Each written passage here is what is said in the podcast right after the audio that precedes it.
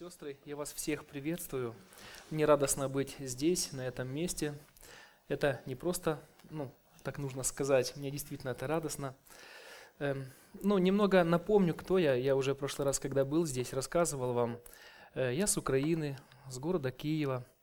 Э, совершаю служение в церкви, которая называется Вифания. Я служитель церкви. Мне очень нравится служить э, людям и Господу. Для меня самая большая честь которую Господь вручил мне, это проповедовать Его Слово. Вот. Э, я женат, у меня э, жену зовут Катя и трое детей. Старшую дочь мою зовут Ева, э, вторую дочь зовут Эмилия, и сын Андрея зовут Андрей. Ой, Андрей. Да. Вот. Такое дело. Я еще работаю в семинарии и преподаю библейскую апологетику, культы мировые религии, ангелологию, и другие предметы. Ну, э, неважно. Хорошо, братья и сестры, я хочу, чтобы вы сейчас вместе со мной открыли послание к римлянам. Пожалуйста. Это все была лирика. Давайте мы теперь перейдем к фактам, к Слову Божьему. Послание к римлянам, 5 э, глава. Но прежде чем мы прочитаем этот отрывок, я хочу ну, немножко рассказать историю из моей жизни. Некоторые студенты, которые были у меня на лекциях, они уже слышали ее. Вот. Но я расскажу тем, которые еще ну, не знают об этом. Э, это произошло много лет назад, после того, как я обратился к Господу. На тот момент я уже был верующим человеком и проповедовал Слово Божье. И вдруг, э, непонятно по какой причине, в моей жизни начались серьезные проблемы. И это были такие проблемы, о которых э, другим людям мне даже было стыдно говорить. Э, мне даже было стыдно подойти к пастору и рассказать об этих проблемах, потому что я думал, если я ему это расскажу, как минимум он меня поставит на замечание. А поскольку я был новообращенным верующим и не хотел, чтобы меня ставили на замечание, конечно же, я ему это не рассказал. Э, как я решил данную проблему? Дело в том, что в том городе, где я родился и вырос, есть еще одна церковь баптистская, и там тоже ну, есть пастор. То есть в нормальной церкви должен быть пастор. Э, вот. И э, этот пастор был известен тем, что он был такой мягкий, покладистый человек. К нему подходили люди, задавали разные вопросы, и он отвечал на эти вопросы, э, вот, помогал, короче говоря. И я пришел к этому пастору, дождался, когда закончилось богослужение, и сразу же после служения подошел к нему и начал рассказывать о своих проблемах. Какие же у меня были проблемы?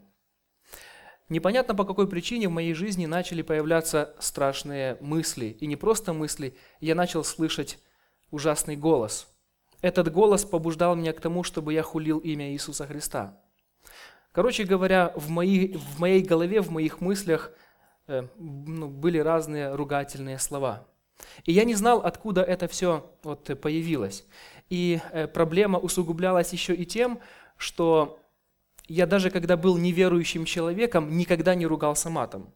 Дело в том, что моя бабушка верующий человек, и меня всегда учила, чтобы я в своей жизни никогда не делал четыре смертных греха. Первый смертный грех, чтобы я никогда не курил. Второй смертный грех, чтобы я никогда не пил. Третий смертный грех, чтобы я никогда не танцевал с девушками. И четвертый, чтобы я никогда не ругался матом. То есть вот такое было воспитание моей бабушки, баптистки. Я ее очень сильно люблю, и она действительно повлияла очень серьезно в моей жизни на то, чтобы я пришел к Иисусу Христу. И вот представьте себе, если я, даже будучи неверующим человеком, никогда не ругался матом и не делал выше названных э, смертных грехов, вдруг, после того, как я пришел к Иисусу Христу, в моей жизни начались проблемы. Что мне делать? Откуда это все пришло? Как с этим бороться и вообще, как объяснить подобные проблемы? Когда я подошел к пастору и рассказал свою проблему, он подозвал диакона, и я уже еще раз повторил эту проблему уже э, в присутствии диакона и пастора. И он так посмотрел на меня и сказал, задал несколько вопросов.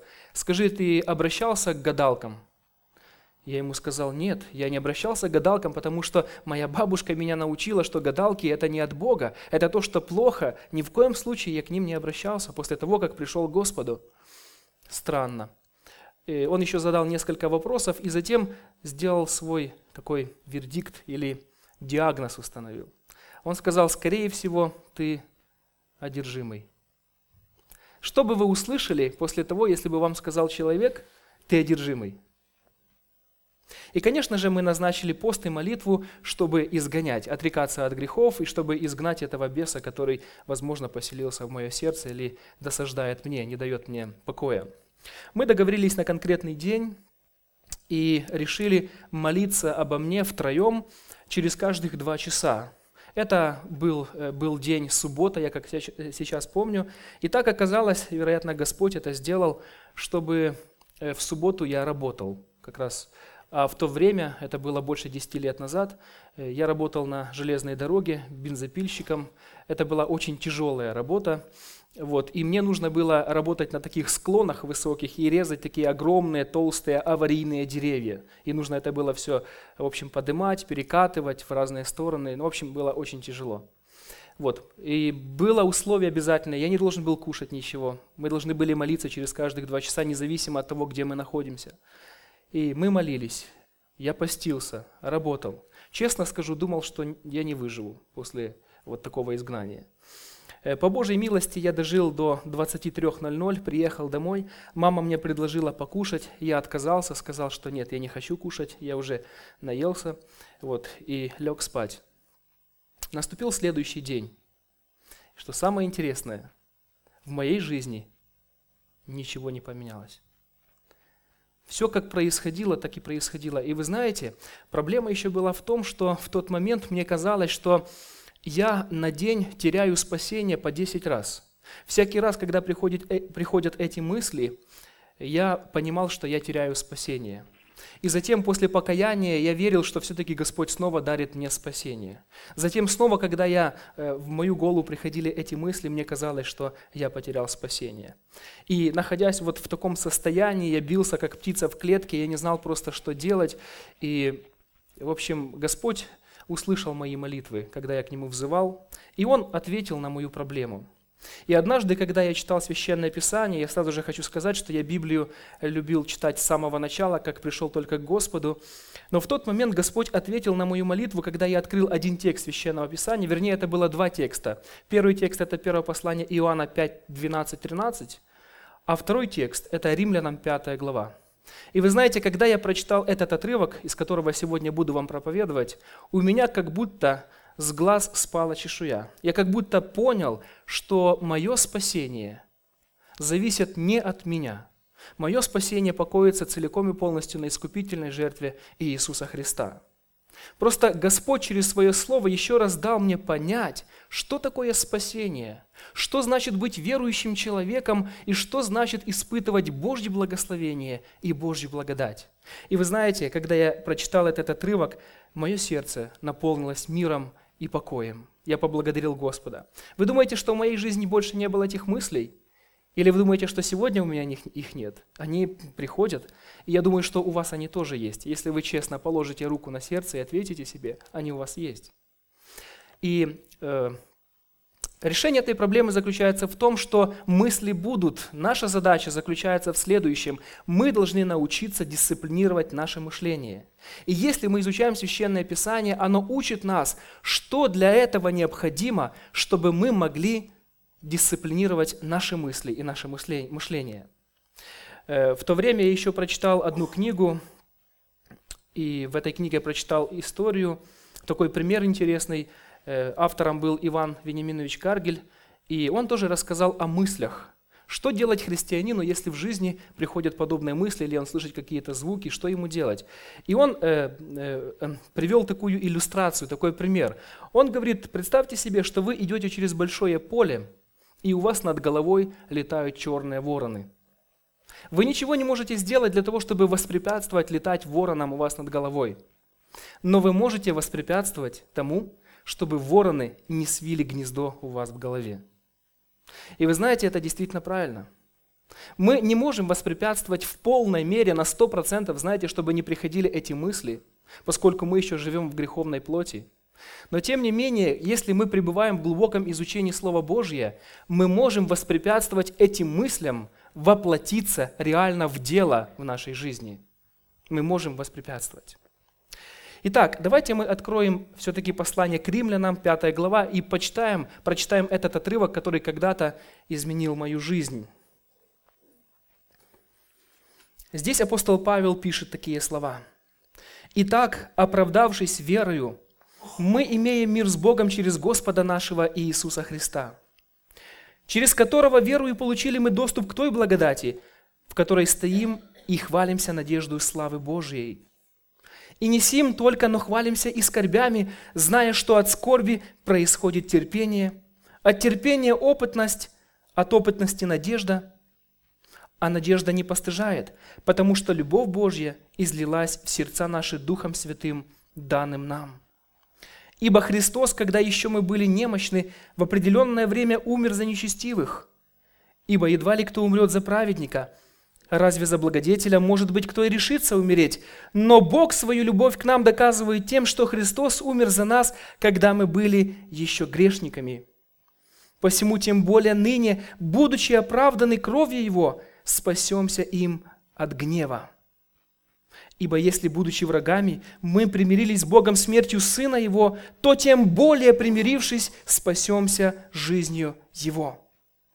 И недовольно сего, но хвалимся Богом через Господа нашего Иисуса Христа, посредством которого мы получили ныне примирение. Фактически послание к римлянам учит нас тому, как быть праведным перед Богом. Что необходимо сделать человеку, или вернее, как увидеть тот путь, который ведет человека, грешного человека, к Божьей праведности. Этому учит нас послание к римлянам. Откройте вместе со мной первую главу этого послания, если у вас открыты Библии, и мы посмотрим, как апостол Павел это доказывает. В 16 стихе Павел говорит такие слова. «Ибо я не стыжусь благовествования Христова, потому что оно есть сила Божья ко спасению всякому верующему, во-первых, иудею, потом и елену». Он говорил, что в Евангелии есть божественный потенциал, сила Божья ко спасению всякому верующему. В 17 стихе сказано, что в Евангелии открывается Божья праведность от веры в веру, как написано, праведный верою жив будет. Фактически Евангелие учит нас о Божьей праведности. Евангелие говорит нам о том, что нужно для того, чтобы быть праведным перед Богом. Возможно, у кого-то из вас, сидящих на этом месте, возникнет вопрос, о какой праведности вообще идет речь? Неужели человек настолько неправедный перед Богом, что ему нужно искать еще какую-то дополнительную праведность? В чем человеку оправдываться перед Богом? Вы знаете, на эти вопросы отвечает сам апостол Павел далее в 18 стихе. Он говорит, почему человеку необходима эта праведность. «Ибо открывается гнев Божий с неба на всякое нечестие и неправду людей, подавляющих истину неправдою». Вот ответ, почему человеку нужно оправдываться перед Богом. Потому что над человеком открывается Божий гнев, потому что человек делает нечестие и неправду, потому что человек грешен – и Божий гнев открывается на каждого нечестивого человека. Возникает вопрос, ну а хорошо, а что же делать, если люди не знали Бога? Если они никогда не слышали о Боге? Что и тогда на них изливается Божий гнев? Апостол Павел говорит, что нет такого человека, который не слыхал о Боге. Дальше, продолжая свою мысль, он говорит в 19 стихе. Если вы следите вместе со мной, посмотрите на 19 стих. «Ибо что можно знать о Боге явно для них, потому что Бог явил им». Оказывается, апостол Павел говорит о том, что Бог явил им себя, что можно знать о Боге явно для них. Они знают. Они делают вид, что не знают, но они знают Бога. В 20 стихе он объясняет, как Бог явил себя – и он говорит сначала о Божьей природе. Он говорит, ибо невидимое Его – это вечная сила и божественность. То есть божественность и Божья сила – это то, что невидимо для человеческого глаза. Но в определенный момент времени это невидимое стало видимым. Когда это стало? От создания мира через рассматривание творений видимы, так что люди безответны. То есть не могут извиниться. Мы не знали, мы не слышали, мы не понимали. Оказывается, что созданный мир свидетельствует о Боге, Откройте 18 псалом и прочитайте первую часть. Давид говорит, небеса проповедуют славу Божию, и о делах рук его вещает твердь. Небеса проповедуют Божью славу. Всякий человек, глядя на окружающий мир, приходит к мысли, к выводу, что что-то есть. Что-то есть. Человека не нужно убеждать в том, что есть Бог. Сегодня нет атеистов, хотя много атеистов, но их нет. Посмотрите, в чем основная проблема человека, 21 стих. Проблема не в том, что они не знали Бога, а проблема в том, что они знали Бога, но не прославили Его как Бога. 21 стих. «Но как они, познав Бога, не прославили Его как Бога и не возблагодарили?» Основная проблема сегодняшнего человека заключается в том, что он не желает славить Бога. Он не желает поклоняться Богу. Он не желает подчиняться Божьей воле. Сегодня человек очень эгоистичен. Сегодня человек занял место Божье и желает, чтобы все вращалось вокруг него. Итак, основная проблема человека – нежелание поклоняться живому и истинному Богу. И вы знаете, когда человек действительно не поклоняется Богу, здесь есть последствия, негативные последствия э, этого. Дальше апостол Павел говорит, что из-за того, что люди не прославили Бога как Бога, они осуетились в своих умствованиях, и их сердце покрылось мраком. Называя себя мудрыми, они обезумели и славу нетленного Бога изменили в образ, похожий на тленного человека, птиц, четвероногих, присмыкающихся. И мы видим, что за все это Господь предал людей суду. 24 стих. «То и предал их Бог в похотях сердец их нечистоте, так что они сквернили сами свои тела». И дальше, до конца этой главы, вы можете встретить фразу «три раза предал их Бог». 26 стих. «Потому предал их Бог подстыдным страстям». 28 стих. «И как они не заботились иметь Бога в разуме, то предал их Бог превратному уму делать непотребство». Сейчас апостол Павел сказал, что весь языческий мир, все, кто не евреи, являются виновны перед Богом, и на них изливается Божий гнев.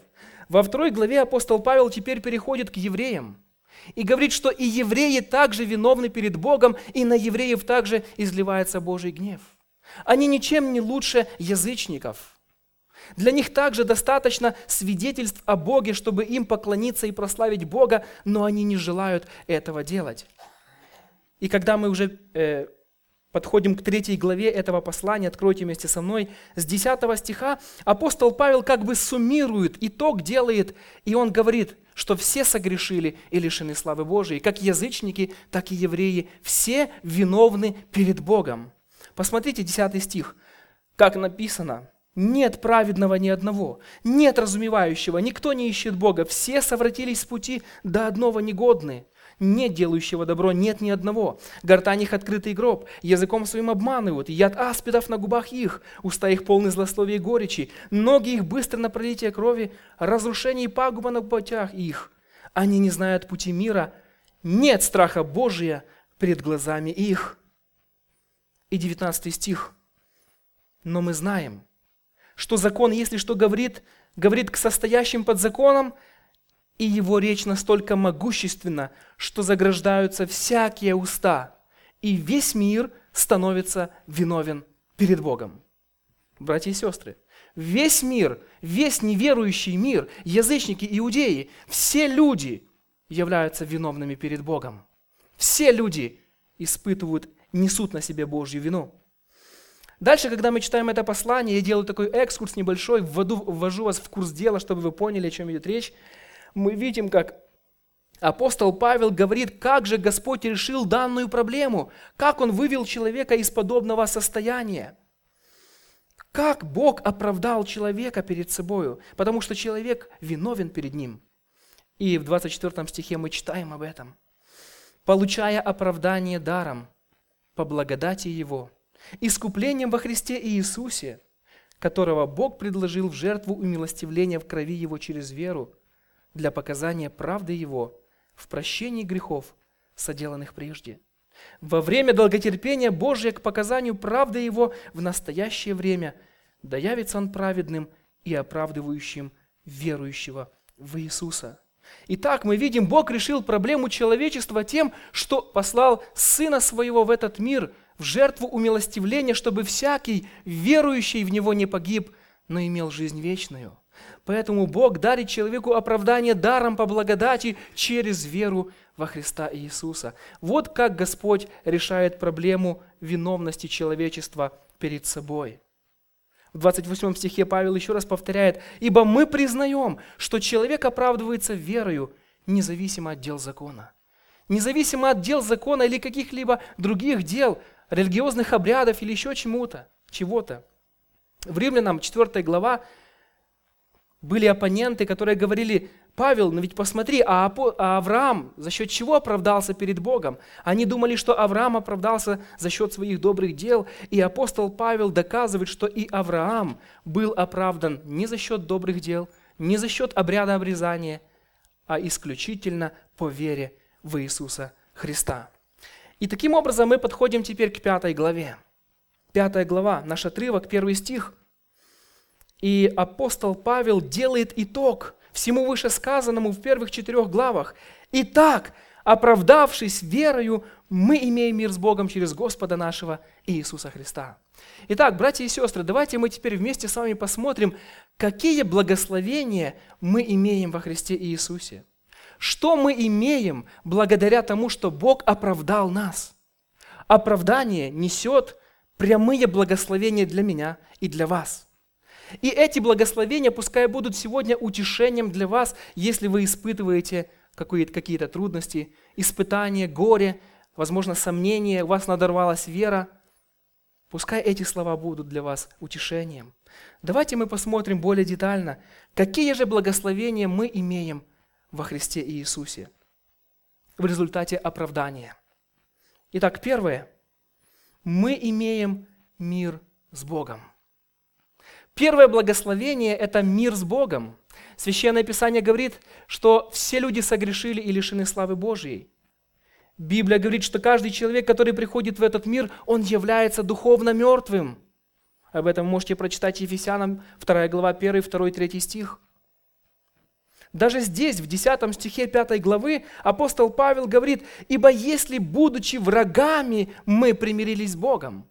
Оказывается, что люди до обращения к Богу, до уверования в Иисуса Христа являются Божьими врагами, а Бог их враг.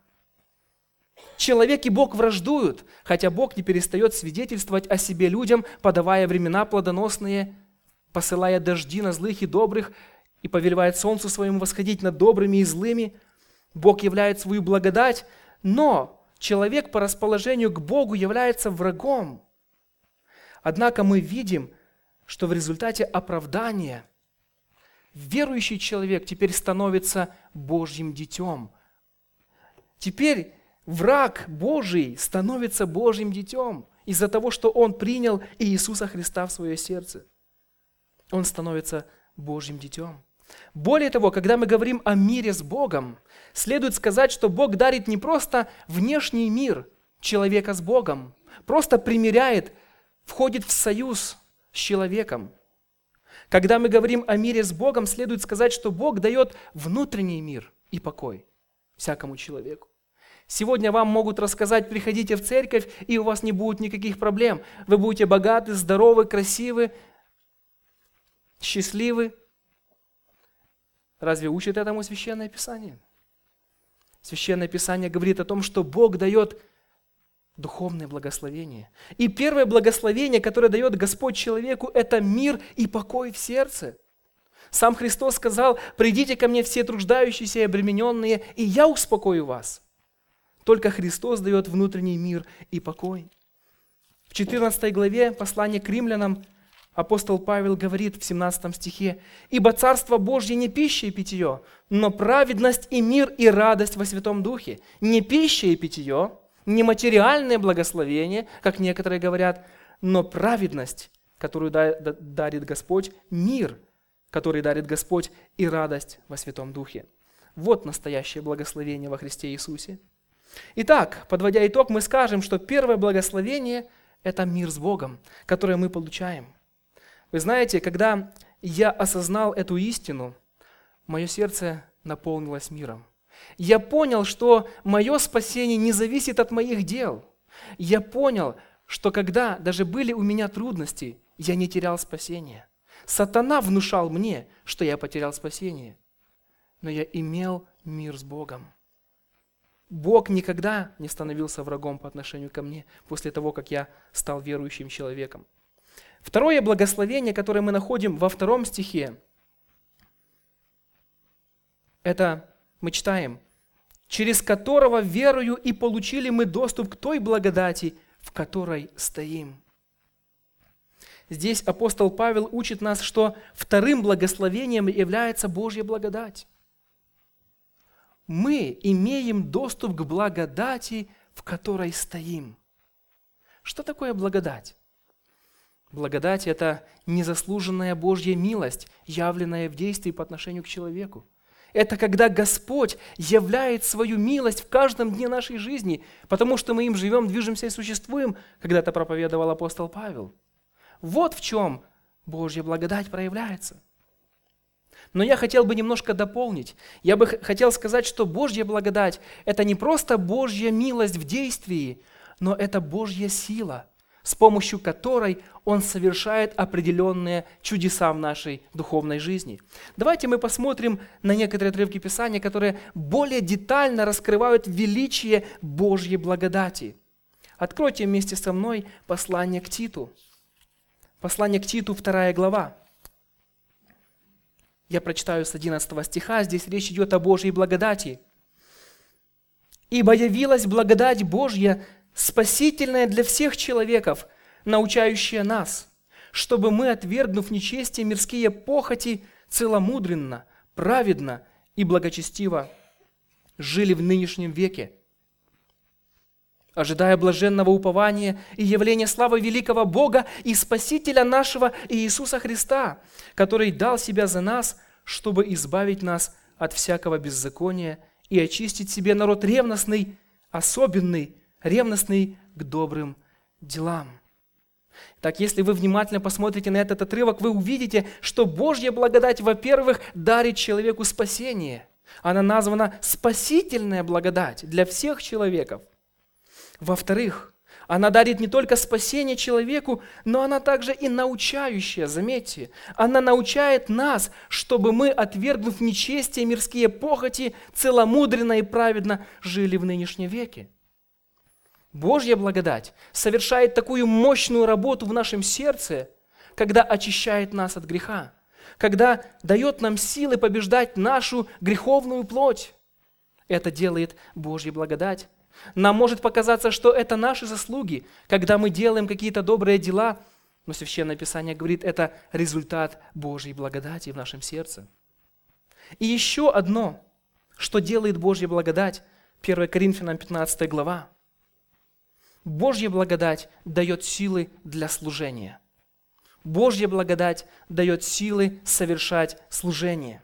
Десятый стих. Павел говорит, но благодатью Божию есть то, что есть, и благодать Его во мне не была тщетна, но я больше всех их потрудился. И дальше он уточняет, не я, впрочем, а благодать Божья, которая со мною. Благодать Божья. Все те дела, которые совершал апостол Павел, его проповедь, евангелизация, то, что Господь э, создал через него много церквей, более сорока, как говорят некоторые ученые, все это было результатом Божьей благодати. И мы видим, здесь апостол Павел говорит, что эта благодать была действенная не только в жизни апостола Павла, но она действенна и в жизни каждого из вас. В моей жизни, в вашей жизни, в жизни того брата или сестры, которые сейчас испытывают разочарование, она должна действовать.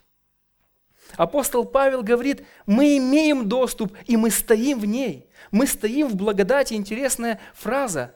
Мы вошли в комнату Божьей благодати. Я часто говорю, я нахожусь в аквариуме Божьей благодати. Божья благодать, она, знаете, окунает меня со всех сторон, окружает. Я движусь в Божьей благодати. Давайте посмотрим на третье благословение, которое мы имеем во Христе Иисусе –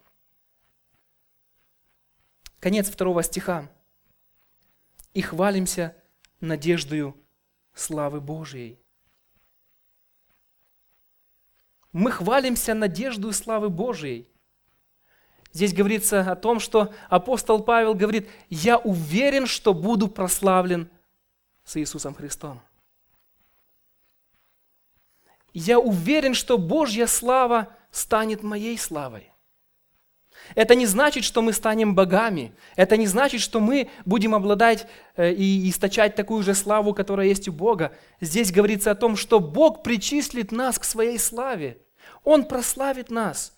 Это произойдет тогда, когда мы встретимся с Иисусом Христом. Другими словами, это конечный пункт нашего прибытия. Мы сейчас находимся в пути, и наш конечный пункт нашего прибытия – это быть прославленным вместе с Иисусом Христом, когда наши тела будут изменены. Итак, мы хвалимся тем, что будем обязательно прославлены с Богом. Слово «хвалимся» – это очень интересное слово. Мы гордимся тем, что будем прославлены. Мы имеем твердую уверенность в том, что будем прославлены вместе с Богом. Ничто не может поколебать нашу уверенность, говорит апостол Павел. Посмотрите на третий стих. Это четвертое благословение. И я бы назвал э, четвертое благословение цепочкой Божьей благодати или цепь Божьей благодати. Каждое слово – это как отдельное звено. И мы должны рассматривать эту цепь как единое целое. Если мы, например, принимаем только одно звено, а второе отбрасываем, значит мы не принимаем Божье благословение. Так посмотрите, какая же это цепь. В третьем стихе написано «И не сим только», то есть хвалимся не только надеждой Божьей славы, но хвалимся и скорбями. У кого-то мог возникнуть вопрос, минуточку, Павел, что ты такое говоришь странное? Мы привыкли рассуждать так, если говорим о Божьих благословениях, то значит это что-то хорошо, приятно для тела, мы привыкли думать о том, что Божья благодать или Божье благословение должны выражаться в том, как я выгляжу, на чем я езжу и какую зарплату я зарабатываю. На самом деле, мы видим, что Священное Писание учит нас, что скорби это также являются частью Божьего благословения.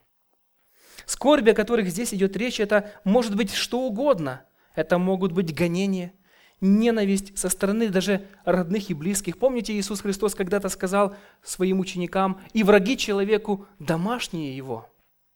Если ты стал на путь следования за Иисусом Христом, то будь спокоен и не удивляйся, если даже твои родственники неверующие ненавидят тебя. Христос сказал, и враги человеку домашние его. Скорбями могут быть что угодно, гонения, притеснения, болезни, лишения какие-то – это все может быть скорбями, но апостол Павел говорит, что это Божье благословение. Господь, когда посылает скорби, Он это делается, преследуя конкретную цель. Посмотрите дальше, что Господь, чего Он хочет добиться. Зная, что от скорби происходит терпение. Терпение – это значит стойкий характер, крепкий характер, отшлифованный. Господь хочет видеть в нас зрелых христиан. Вот чего Он желает видеть. Конечно, Господу важно, во что мы одеваемся, что мы кушаем, но для Него более важно то, как мы выглядим внутренно. Господь хочет, чтобы в нашем сердце был внутренний стержень. Вот этот стержень, который не сможет сломаться под натиском испытаний, трудностей, каких-то искушений четвертом стихе сказано, что от терпения происходит опытность. Что это значит? Это значит, что если человек верующий прошел определенный путь скорбей и испытаний своей жизни и приобрел терпение, зрелость приобрел, то он может поделиться теперь этим опытом и с другим братом и сестрой, которые сейчас переживают подобные трудности. Братья и сестры, вы помогаете таким верующим, которые испытывают трудности – в своей жизни. Делитесь ли вы этим опытом? И посмотрите дальше, в конце 4 стиха сказано, а от опытности надежда. О какой надежде здесь идет речь? Ответ мы находим во втором стихе. Конец второго стиха. Это надежда на будущую славу. Вот о какой надежде здесь идет речь. Это надежда на будущую славу. Вы знаете, когда человек, верующий человек, переживает в своей жизни скорби, это помогает ему больше думать о небесах. Вот что говорит апостол Павел здесь. Если ты переживаешь скорби, это помогает тебе, стимулирует твои мозги больше думать о небесах. В нашей церкви есть один брат, хороший служитель, проповедник. Сейчас он болен смертельной болезнью, и ему осталось уже жить совсем немного на этой земле. И всякий раз, когда он мне звонит, или я ему звоню, и мы беседуем с ним по телефону, мы с ним говорим только о небесах.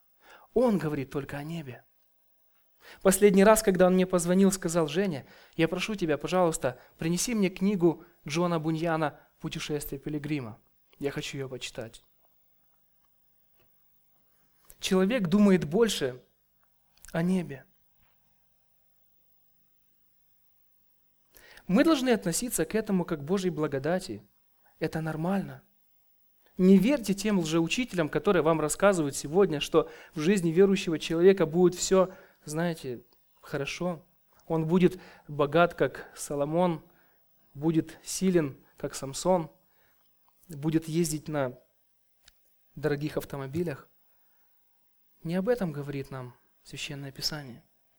Посмотрите дальше. В пятом стихе апостол Павел говорит снова о надежде. Это надежда на будущую славу. Речь идет о небесах. И посмотрите, интересно, что наша надежда имеет твердое основание. Это не просто какой-то мыльный пузырь, знаете. Наша надежда покоится не на мыльном пузыре. Наша надежда покоится на крепком основании. И этим основанием является Божья любовь. Божья любовь. И в пятом стихе и дальше до конца нашего отрывка мы видим, как проявляет себя Божья любовь. Итак, во-первых, Божья любовь проявляет себя в том, что Бог излил в наши сердца Духа Святого. Дух Святой живет в наших сердцах. Мы запечатлены Духом Святым. Об этом пишет апостол Павел в послании к Ефесянам 1 глава. Можете записать 1 глава, 13-14 стихи.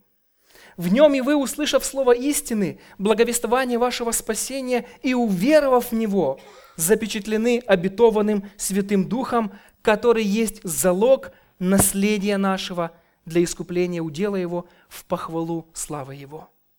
Дух Святой – это гарантия того, что мы будем прославлены. Дух Святой возбуждает нашу надежду, Он подогревает надежду на, на небеса. В 8 главе послания к римлянам в 23 стихе сказано о том, как стенает творение и желает освободиться от тления, в которое поработил Ада, э, Бог это творение. И в 23 стихе сказано, что стенает и мучится не только творение, но и верующие люди.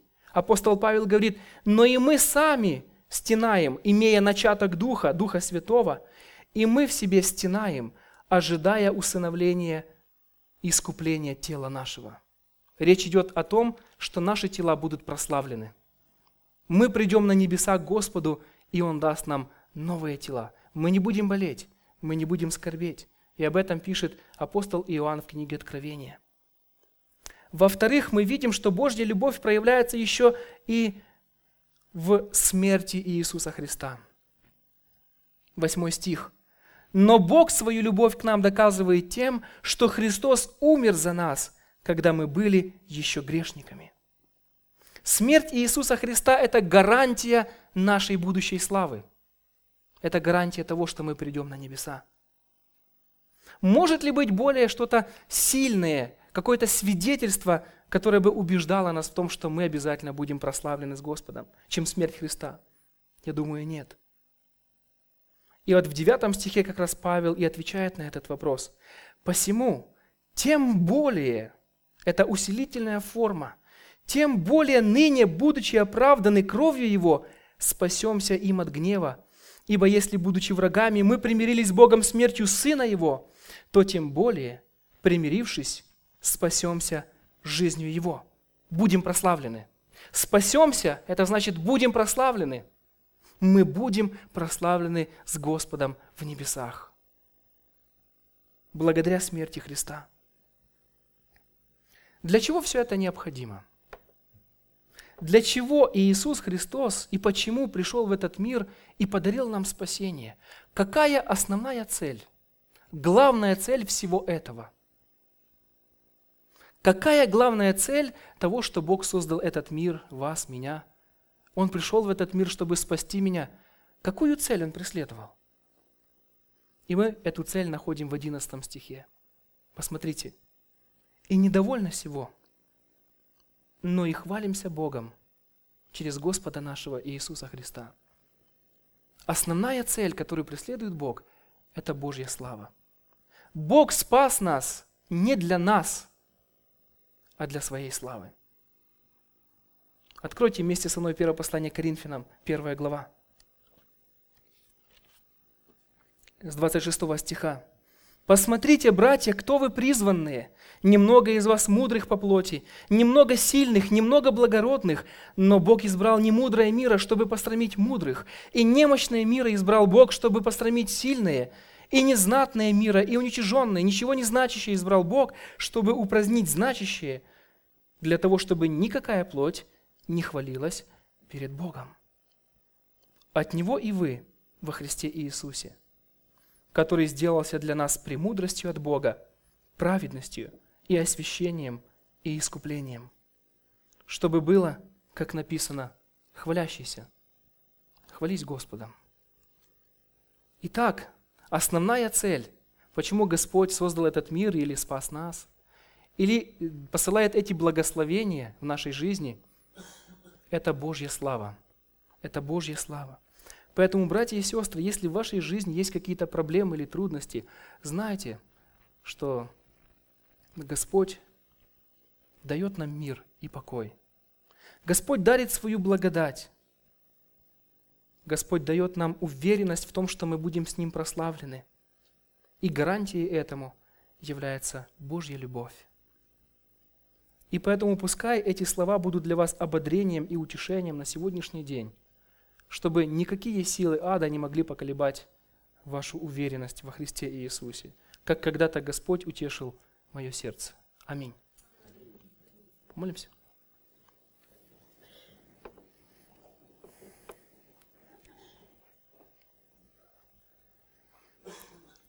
Дорогой Господь, Отец мой Небесный, я благодарю Тебя за то, что Ты сегодня собрал нас на этом месте, и мы видели славу Твою, славу через Твое Слово, Господь. Мы являемся как раз видимым свидетельством того, Господь, что Ты пришел в этот мир и искупил нас себе в народ. Мы благодарим Тебя, Господь, за эти благословения, которые мы имеем во Христе Иисусе, за мир, благодать, за надежду на будущую славу. Помоги, Господи, чтобы никакие силы ада не могли поколебать нашу уверенность. Ты знаешь, Господи, моих братьев и сестер, каждый находится в своих ситуациях. Здесь разный возраст, есть люди молодые, пожилые. я молю Тебя, Господь, чтобы Ты был утешением для каждого из них. Чтобы Ты, Господи, посылал нам осознание того, что наше спасение и наша будущая слава зависит только от Тебя, Господь, и Ты нам подарил нам эту уверенность. Слава Тебе, Господь, за это. Прошу Тебя, благослови нас на остаток этого дня и будь за все прославлен. Аминь.